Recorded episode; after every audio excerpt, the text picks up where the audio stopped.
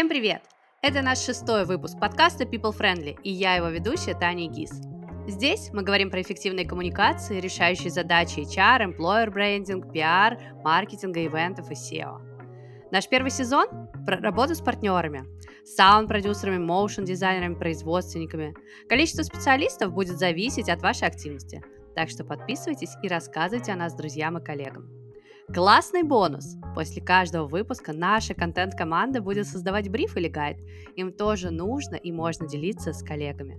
Всем креатив и коммуникации.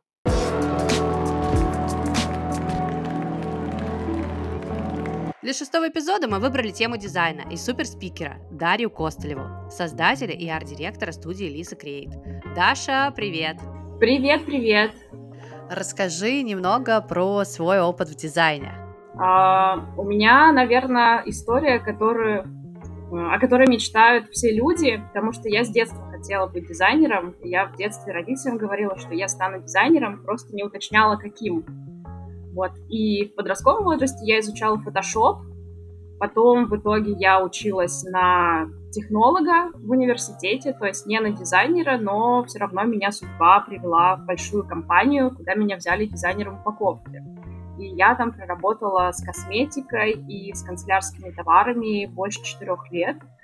И потом, то есть у меня все вообще пришло с опытом, то есть я никуда не училась ни на каких курсах, а я полностью вообще самоучка, училась только на опыте, так скажем, в поле, поэтому у меня такой как бы опыт прикладной. Я когда ушла с корпорации, я ушла сначала на фриланс и начала сотрудничать с ивент-агентством, с СММ-агентством.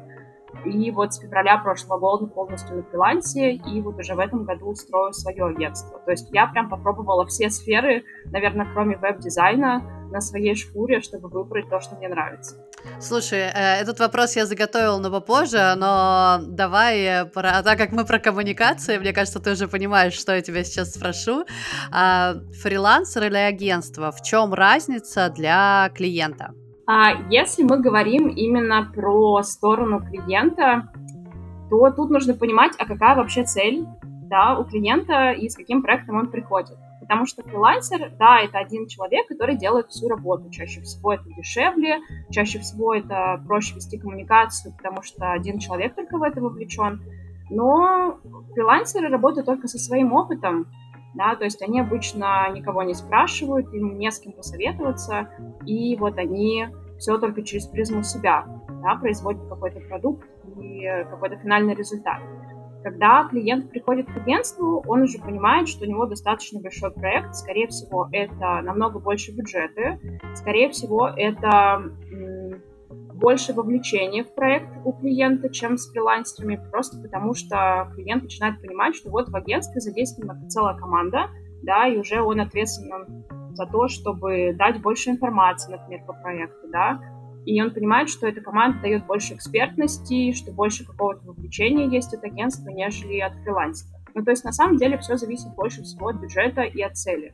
Если цель сделать быстро какой-то маленький проект, то, конечно, лучше идти к фрилансеру, потому что даже на этапе стартапа это будет, ну, просто более выгодно для клиента. Если клиент идет с каким-то, не знаю, ребрендингом, то лучше, конечно, идти к агентству. Просто потому что агентство больше сможет предложить каких-то вариантов, больше сможет э, дать человеку, да, с точки зрения разных специалистов, каких-то какой-то обратной связи. А давай тогда проговорим про этапы дизайна, чтобы было понятно, какой это длительный и интересный процесс.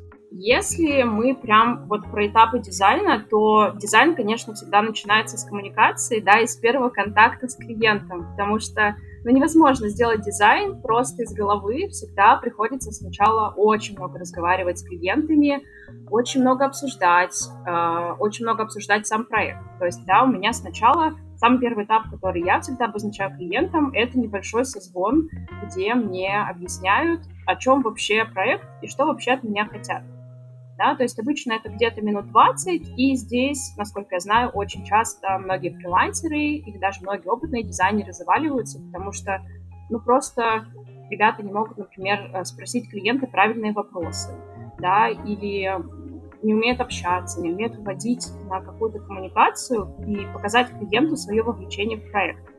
Да, то есть на самом первом этапе мне вот важно узнать, о чем вообще проект, что мы вообще делаем и что вообще хотим в результате получить. Потому что бывает такое, что клиент приходит и говорит, мне нужен брендбук, мне нужен там, не знаю, ребрендинг, а потом оказывается, что им нужна, не знаю, просто этикетка на какую-то упаковку, и вот это он называет брендингом. Да, то есть тут как бы моменты, которые нужно выяснить на самом, самом первом контакте. А потом, конечно, мы там заключаем договор, производим обязательно предоплаты, и ребята, все, которые слушают фрилансеры, агентства и так далее, пожалуйста, заключайте договора, заключайте а, вообще все возможные документы, которые только можно.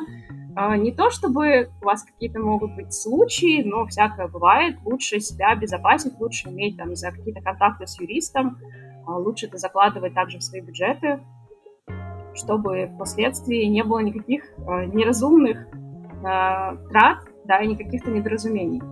Вот. И здесь, конечно, очень важен бриф для того, чтобы понимать всю глубину проекта, да, то, о чем я сказала в самом начале, за 20 минут невозможно узнать весь проект, невозможно узнать всю там подноготную клиента, всю там его аудиторию и так далее.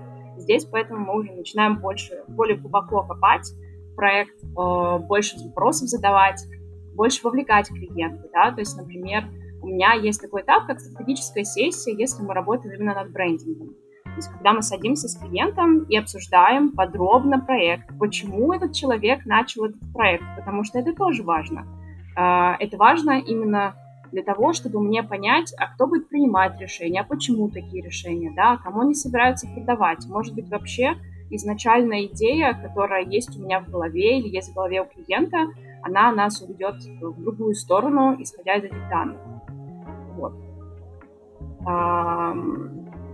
Потом, когда мы привели бриф, мы уже идем в саму работу именно по дизайну. То есть у нас перед дизайном есть огромный вообще пласт аналитики, когда мы анализируем аудиторию, когда мы анализируем потенциального покупателя, потому что не всегда бывает такое, что наш продукт покупает финальный человек, да, так скажем, финальный какой-то покупатель, потому что бывают какие-то бизнесы и продажи B2B, бывают продажи B2C, да, то есть бизнес to бизнес или бизнес to client. И, например, вот у меня сейчас есть э, клиент, который делает косметику и продает ее салоном красоты. Но финальный покупатель, да, кто будет покупать эту косметику, не салон красоты, а девушка, которая пришла в этот салон красоты, и нам при разработке нужно учитывать все эти моменты, да, то есть нам нужно учитывать сразу же две целевые аудитории, на которые мы ориентируемся.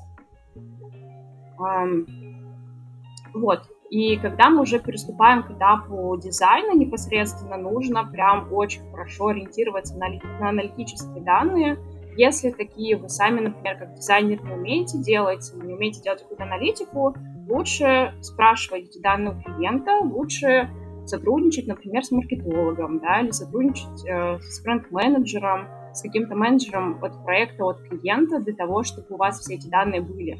Но на самом деле дизайнер — это же не только про красивую картинку, дизайнер — это еще и про умение вот эту аналитику перевернуть, да, так вот красиво ее завернуть в этот дизайн, чтобы он работал. Вот, поэтому дальше уже мы ведем проект, дальше уже делаем дизайны, делаем, например, сначала мудборд, для того, чтобы выбрать какое-то креативное направление, для того, чтобы нам потом не переделывать работу, а сразу же определиться, в какую сторону мы идем с клиентом. То есть на этом этапе я обычно клиенту показываю, вот смотрите, вот у меня есть как бы такая мысль, есть вот другая мысль, давайте мы с вами сейчас обсудим, а что у вас в голове и как вы это видите. И чаще всего вот борды помогают вытащить э, из клиента его видение, потому что очень многие люди умеют только э, на, на картинках, да, понимать, а как вообще это будет. То есть не словами описывать, а вот именно когда им показывают какие-то готовые картинки. Вот, поэтому у нас здесь идет этап мудборда. После этапа мудборда мы уже идем делать именно концепции, дизайн концепции. Это может быть либо какие-то презентации в конце, да, мы показываем обычно с продуктом. То есть я никогда не показываю просто, например, логотип или просто, там, не знаю, какую-то часть идентики. Это всегда полноценная презентация, такая мини Э, мини-версия полной идентики для того, чтобы человек понимал, а как его продукт или как его бизнес будет выглядеть. Да, я об этом говорю всем э, дизайнерам, с которыми я сотрудничаю, и дизайнерам, которые, например, э, как это, как это по-русски, оплается дизайнерам, которые откликаются на вакансии ко мне, да, когда я нанимаю дизайнеров, я говорю, ребята, пожалуйста, показывайте ваши, вашу работу, логотипы, там, не знаю, упаковку на макапах, показывайте на реальных продуктах, для того, чтобы клиент в дальнейшем понимал, а как это будет работать. Покажите продукт на полке, покажите продукт э, в реальной жизни, там, не знаю, на сайте логотип покажите. Хотя бы как-то примерно для того, чтобы клиент мог увидеть ваш результат работы на реальном примере. Вот. Э, тут я могу, наверное, еще посоветовать использовать разные технологические средства, потому что, ну, оказывается, просто так отправить PDF-ку, да, как я раньше делала, там, не знаю, пару лет назад, это не всегда эффективно, и вот у меня сейчас, например, э, активно используется Notion. Я не знаю, как э, вы пользуетесь там Notion или нет с командой. У меня прям супер вообще это сейчас заходит. Очень положительные отклики от клиентов да, я делаю клиентский портал в Notion, и там можно всякие ссылки прикрепить, да, туда сразу можно видео завернуть, какое-то еще что-то, то есть не нужно отдельными какими-то документами в Телеграме прикидываться, можно просто все это э, сделать на один портал, на одну страничку, и клиент просто заходит, читает, смотрит, там же можно документы какие-то подписать. Вот. Ну и в дальнейшем уже мы переходим к этапу презентации, то есть чаще всего это несколько вообще форматов созвонов. В начале, где-то в середине несколько, там, два или три созвона для того, чтобы нам состыковаться, да, состыковать наши направления э, в дизайне, чтобы нам определиться, куда мы идем, и уже потом презентация финального результата. Но финальный результат это не только просто показать какую-то концепцию, это еще и объяснить, а как потом с этим дизайном работать. Потому что бывает такое, что клиент приходит, и на его стороне нет, например, дизайнера. И он просто пришел, ему результат под ключ, а дальше он не понимает, что с этим делать. Как работать, там, не знаю, с типографией, например, да, как ему, какие макеты туда нести. И мы это все описываем в каких-то методичках, либо мы проговариваем голосом, какое-то видео записываем, видеогайд, для того, чтобы клиент понимал, а что ему дальше делать. Вот.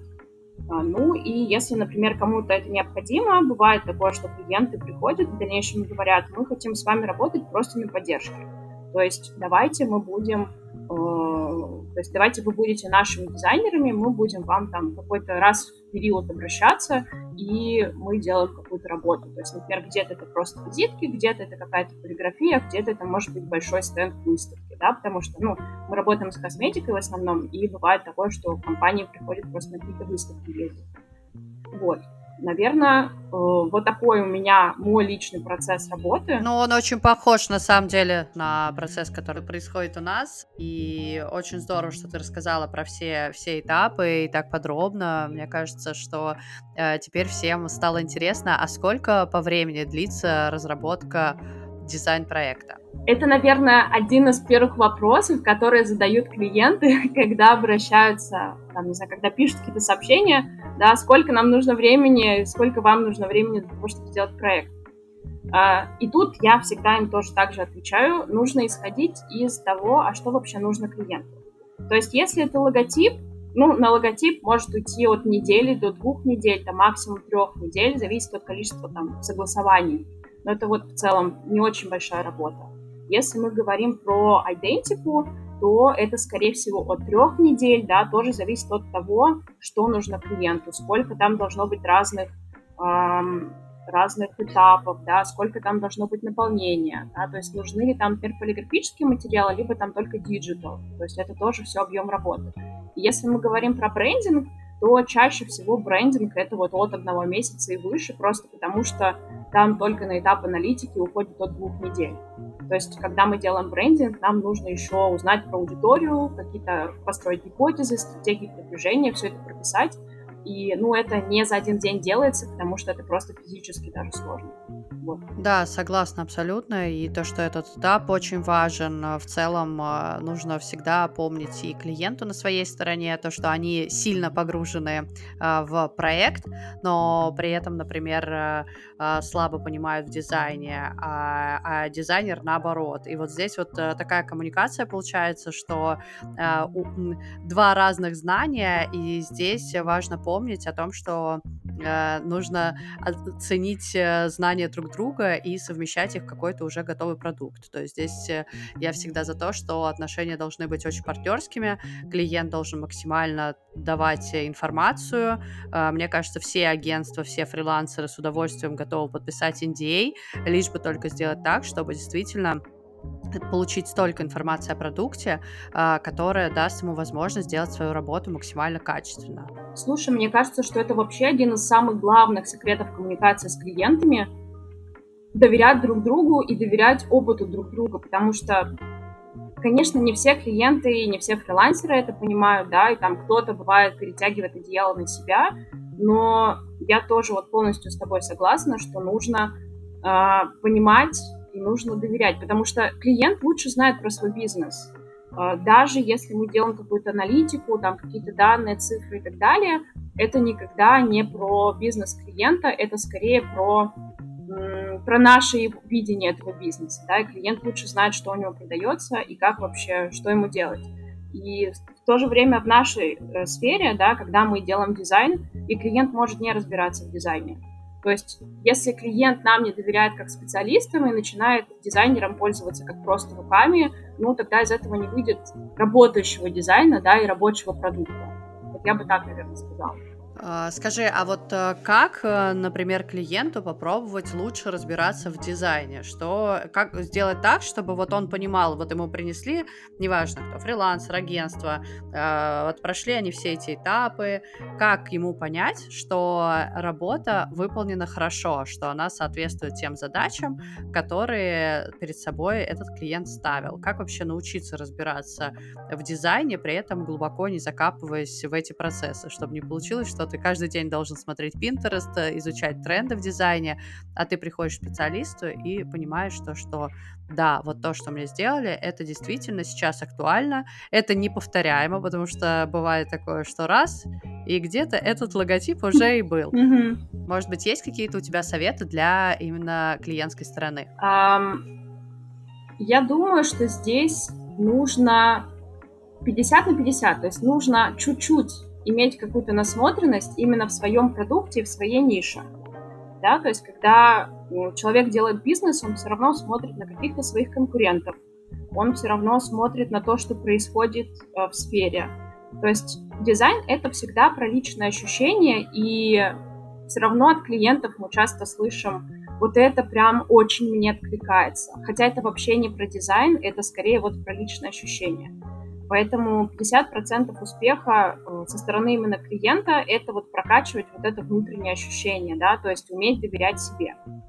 И с другой стороны, вот я бы, наверное, посоветовала клиентам именно не сильно зарываться в какие-то тренды дизайна, потому что это все-таки задача а, исполнителя, задача агентства, задача фрилансера, который делает им работу по дизайну, разбираться во, все, во всех трендах и предлагать что-то клиенту да, но тут уже тоже есть как бы своя, э, свои, наверное, подводные камни, и вот, например, я надеюсь, что меня дизайнеры не захейтят потом в социальных сетях за это, да, но э, вот есть очень много понятий трендового дизайна, да, каких-то трендов в дизайне, каких-то современных дизайнов, и когда эта часть сталкивается с реальной работой, не всегда они мэчатся друг с другом, да, то есть бывает какой-то плохой несовременный дизайн работает лучше на продуктах клиента, нежели классный какой-то и трендовый, просто потому что он мэчится с аудиторией, он мэчится с запросом, и он мэчится с продуктом. Да, ну, то есть, например, ты не будешь делать какой-то минималистичный дизайн, там, не знаю, с одним логотипом и с одной надписью для, а, ну, не знаю, шампуни, например, для бабушек да, ну, э, просто как бы такой пример. Там скорее ты добавишь каких-то цветов, там, не знаю, больше шрифтов, какие-то, не знаю, текстуры, там что-то натуральное, какую-то траву и прочее нарисуешь. Вот. И... Но это будет плохой несовременный дизайн с точки зрения дизайнеров и трендов и всего остального. Будет ли он работать? Да. Это как бы проверено на личном опыте. Я в такой компании работала и таким сегментом в том числе занималась. Поэтому, если мы говорим именно про насмотренность в дизайне, да, нужно смотреть на, на то, что делают конкуренты, нужно смотреть на то, что происходит на рынке, ну и, может быть, чуть-чуть иногда поглядывать на какие-то там, не знаю, на тренды, может быть, на дизайнеров каких-то, которые нравятся, но больше как бы обращать внимание на свой продукт и на то, что клиент делает. Наверное, вот так. Я бы еще добавила, что если то самое первое чувство, о котором ты сказала, еще пока нету, да, то есть вы до конца не понимаете, не можете э, прислушаться к себе, то всегда можно найти фокус-группу и опросить ее, насколько то, что э, вы сделали, насколько этот дизайн соответствует их потребностям, что они видят в целом, и это поможет тоже как-то понимать соответствие. Потому что, знаешь, я раньше а, когда-то очень давно думала, ух, вот эти вот, э, знаешь, там вывески, не знаю, какая-нибудь планета, какая-нибудь, ну, не знаю, вообще секонд-хенд, вот это вот белое на красном или белое, красное на желтом. И я думала, да как же так, как не... Или, знаешь, листовки, которые там кучу-кучу-кучу всего. Я думала, как это некрасиво, как же так? А потом в какой-то момент, э, ну это уже когда я стала маркетологом, я поняла то, что важно соответствие, то вот, что ты сказала. Не всегда э, важно именно тренды. Тут просто вопрос в том, что каждый дизайнер для себя выбирает тоже, ну, мы тоже не можем работать со всем. А, что есть, да, все равно есть так или иначе какая-то специфика, а, какое-то направление, поэтому а, здесь э, нужны э, разные специалисты, и для разной аудитории нужны разные, соответственно, люди. Я бы еще сказала, что, наверное, специалист, именно дизайнер, должен уметь работать с разными стилями. Просто он выбирает, в каком стиле работать, но уметь он должен работать с разными. Потому что если, например, человек зациклен только на одном, он выдает одинаковый результат разным брендам, например, да, и как бы, ну, насколько это говорит о его профессионализме, мы как бы не можем, наверное, судить, но в целом это как будто бы не то, что предполагает работа дизайнера. Работа дизайнера — это сделать э, такой дизайн, чтобы он продавал да, даже если он будет разный, даже если он будет не стильный или не в твоем там стиле, да, но если он будет в стиле той целевой аудитории, на которую вы ориентируетесь, он будет работать, приносить клиенту деньги, то как бы вот, вот в чем заключается работа дизайнера. Слушай, а как тогда вот здесь сохранить баланс между тем, что э, быть индивидуальным и при этом э, делать разное? даже если мы делаем какие-то разные дизайны, разные проекты, все равно видится какой-то свой почерк. Я не знаю даже, как вот это объяснить именно в рамках подкаста, да, без визуальных примеров, но все равно, когда человек делает работу, у него где-то, например, там, не знаю, похожие шрифты, где-то, например, какие-то интересные визуальные приемы он использует похожие. То есть, может быть, картинка финальная разная, но визуальный прием может использовать из раза в раз один и тот же. И вот если мы говорим про баланс с тем, чтобы быть индивидуальностью и быть для всех, да, там, со всеми проектами, тут каждый выбирает себя сам. То есть как со стороны клиента, так и со стороны исполнителя. То есть, например, вот я для себя уже выбрала, что я хочу работать с разными проектами. Мне интересно работать с разными проектами. А, но все равно там на проекты в портфолио, на какие-то определенные приходят клиенты и говорят, нам вот нужно так же. Или приходят, нам, нам нужно как у Apple. Самая любимая моя фраза. И то, что Apple один, как бы ты не докажешь клиенту, который в это уперся. Вот. Поэтому нужно уметь работать со всем. А, просто если, например, тебе не хочется работать в какой-то стилистике или с каким-то определенным клиентом, то, ну, отказывать, да, то есть выбирать те проекты, которые интересны. Вот. И в то же время со стороны клиента, если ему нравится стиль, например, какого-то дизайнера, то лучше всего к нему обратиться и уточнить, насколько этот стиль может подойти э, к продукту клиента и бизнесу клиента. Потому что ну, дизайнер все равно не будет продавать то, что э, клиенту не подойдет.